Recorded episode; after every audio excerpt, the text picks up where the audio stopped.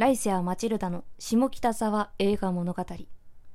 このコーナーでは映画ライターの私来世はマチルダが下北沢に生息するような文学少女が好きそうな映画を雑に紹介するコーナーでございます。記念すべき第1回目にご紹介するのはこちら。映画かけらです。2009年に公開された日本映画でいわゆるゆり映画と呼ばれる作品でございます。はい。女の子同士の愛情とか友情とか、まあ、人との関わり方をあの描いた作品でございます、えー、出演しているのは満島ひかりさん中村江里子さんなどなどで本当 Amazon プライムビデオとか UNEXT とかの見放題作品として配信されているので気になった方はぜひチェックしてみてください。これね私大学生の時に初めて見たんですけどもうすごく好きでどんなとこが好きかというとひたすらエモくてしんどいんですよ。はい。今回はこのかけらのエモみしんどみを中心にあのこのね作品のね見どころとか魅力っていうのを紹介していきたいと思います。まずはあらすじからご紹介させていただきますね。東京在住の女子大生春。は年上の彼氏に二股をかけられており心が満たされない日々を過ごしていた。そんなある日カフェでメディカルアーティストのリコという女性から声をかけられる。リコは女性を愛する女性で春を恋愛対象として見ている様子。リコから向けられるまっすぐな愛情に戸惑いながらも春はリコとの交流を深めていく。というのがあらすじでございます。女子大生春を演じるのが満島ひかりさん。でメディカルアーティストのリコを演じるのが中村江里子さんという女優さんです。はいよくあるガールミーツガールものですね。はいあの漫画の実写化の「ナナ」とかあの土屋アンナさんとフカキョンが出た「下妻物語」とかそういう感じの女の子同士のね出会いっていうのが描かれております。ただその作品たちと違うのはそこにうん友愛を超えたものがあるという部分でしょうか。本当にねこの映画はね私出会いのシーンがとっても好きなんですよ。リコとハルが出会うシーンね。あのなんかこうすごいなんてことない出会いなんですよね。カフェで春が普通にココア飲んでいたらたまたまあのね遠くの席にいたリコが春のことを見つけて「あなた素敵ね」みたいな「可愛いね」って声をかけてくるっていうなんかもうすごくベタなベタな展開なんだけどなんだろうなこの作品ってなんかすごい生々しく描かれてるからさいろんなことがすごくなんか少女漫画的な描写なのになんかリアルさがあってその絶妙なバランスがとっても好きなんですよね。でそのリコがね初対面の春に街でさ素敵だなって思う人に出会うことってない？私はそれを出会いに変えるのみたいな。ちゃんとこうやって声をかけて出会いに変えるの私はみたいな。ことをズバッと言うシーンがねあって。いやそこでもうリコ姉さんの人間性っていうのがわかるんですよね。この人は自分の欲とかなんか気持ちにとっても正直に生きている人なんだなっていうのが伝わるシーンなんです。そのリコとハルが出会うシーンはね。だからその出会いのシーン私とっても好きで合計20回くらいはリピートしちゃいました。はい。なんかもう出会いのシーンっていうか好きなシーン言い出したらキリがないのでちょっとこっからは個人的にあエモいなーってしあの思ったシーンを2つくらいピックアップしていきたいと思います。どれにしよう？さっきねノートにいろいろ書き散らかしたんですけど好きなシーンがありすぎてちょっとやばいあごめんなさい一回水飲む 乾いてきた喉がはい失礼えっとねじゃあねこれだリコがハルに友愛のキスをするシーン。これとっても好きですね。はい。いきなりキスシーンの話はちょっと風情がないと言いますか、あれなんですけれども、印象的なシーンですね、これは。リコが春に対して、これは友愛を誓うキスだよ、みたいな感じでキスをするんですね。もうそのキスのシーンがとってもピュアでね、なんか彼氏に愛されない春のねいてついた心をリコが溶かしてあげるみたいなすごく愛を感じるシーンなんですよねなんかそれまでなんだろう私日本映画でさあんまり女の子同士がキスするシーンって見たことなくってまあ女の子同士の恋愛を描いた映画が日本には少ないっていうのもあるんだけど。でしかもね結構満島ひかりさんって大御所だからあこういうシーンもあるんだと思ってなんかねすごく印象的なシーンでした。はい。で次。エモいシーンはねこれだな。あのリコと知り合ってからも春は彼氏とねちょくちょく会ったりしてるんです。で、まあ、彼氏から求められたら断れないみたいな感じで春が彼氏とねセックスしちゃうんですよ。でそれを知ったリコが、まあ、春に怒って、まあ、2人が喧嘩するんです。でそのシーンで、まあ、リコが春にななんか本当あんたひどいよねみたいなことを言ってでそういう風に言われた春が劇場して、まあ、居酒屋を出てっちゃうんですけど。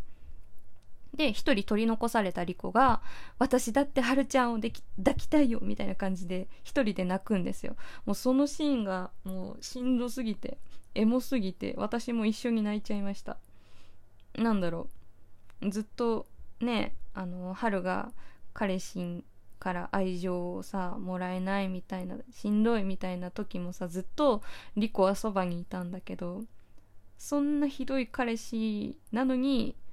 私とは付き合ってくれないんだとかなんかそういうつらみ。結局男に行っちゃうじゃんみたいな。そういうつらみがすごい感じてこのシーンはちょっとエモくてしんどいですね。はい。今言ったようにかけらこの映画にはしんどいシーンがたくさんあるんですね。本当春がなんかもうあっち行ってこっち行ったりするんですよ本当。なんか彼氏になんか言い寄られたらちょっと揺らいじゃうしかといって春のことが好きなリコをなんか切れないっていうかなんだろう。リコから好かれてるからなんかちょっと気分良くなっちゃったりしてキスを受け入れたりいろいろそういうのもするんですけどただねここでめちゃくちゃしんどい事実を一つお話しします。ごめんけど全編を通してね春はリコのことを恋愛対象として見ていないんですよ。めちゃくちゃしんどいよね。あの、もちろんね、春がリコとイチャつくシーンとかキスするシーンはあるんですよ。ただ、セックスは描かれてないの、二人の。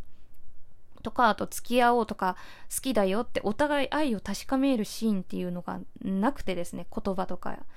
体とかで表すシーンがなくてなんかこう全体的に2人の仲良くしてるシーンを見てるとなんかニコイチの親友みたいなその程度のなんか関係性にしか見えないんですよ2人は。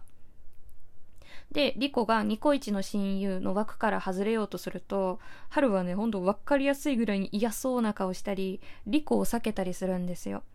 例えば、まあ、リコと春がライブハウスに行った時もまあ、春がなんか男の人にナンパされるんですよ。一人みたいな感じで。でそこにリコが駆けつけてこれ私の彼女ブチューみたいな感じでチューしようとしたりするんですけど、まあ、それも春がすっごく嫌がるんですよ、まあ、もちろんねリコちょっと重いんですよ。重くてちょっと束縛キーなところがあるから、まあ、それに対しての嫌がりだと思うんだけどでもなんだろう。友達以上のことをしようとするとね嫌がるシーンっていうのはたびたびありましたね。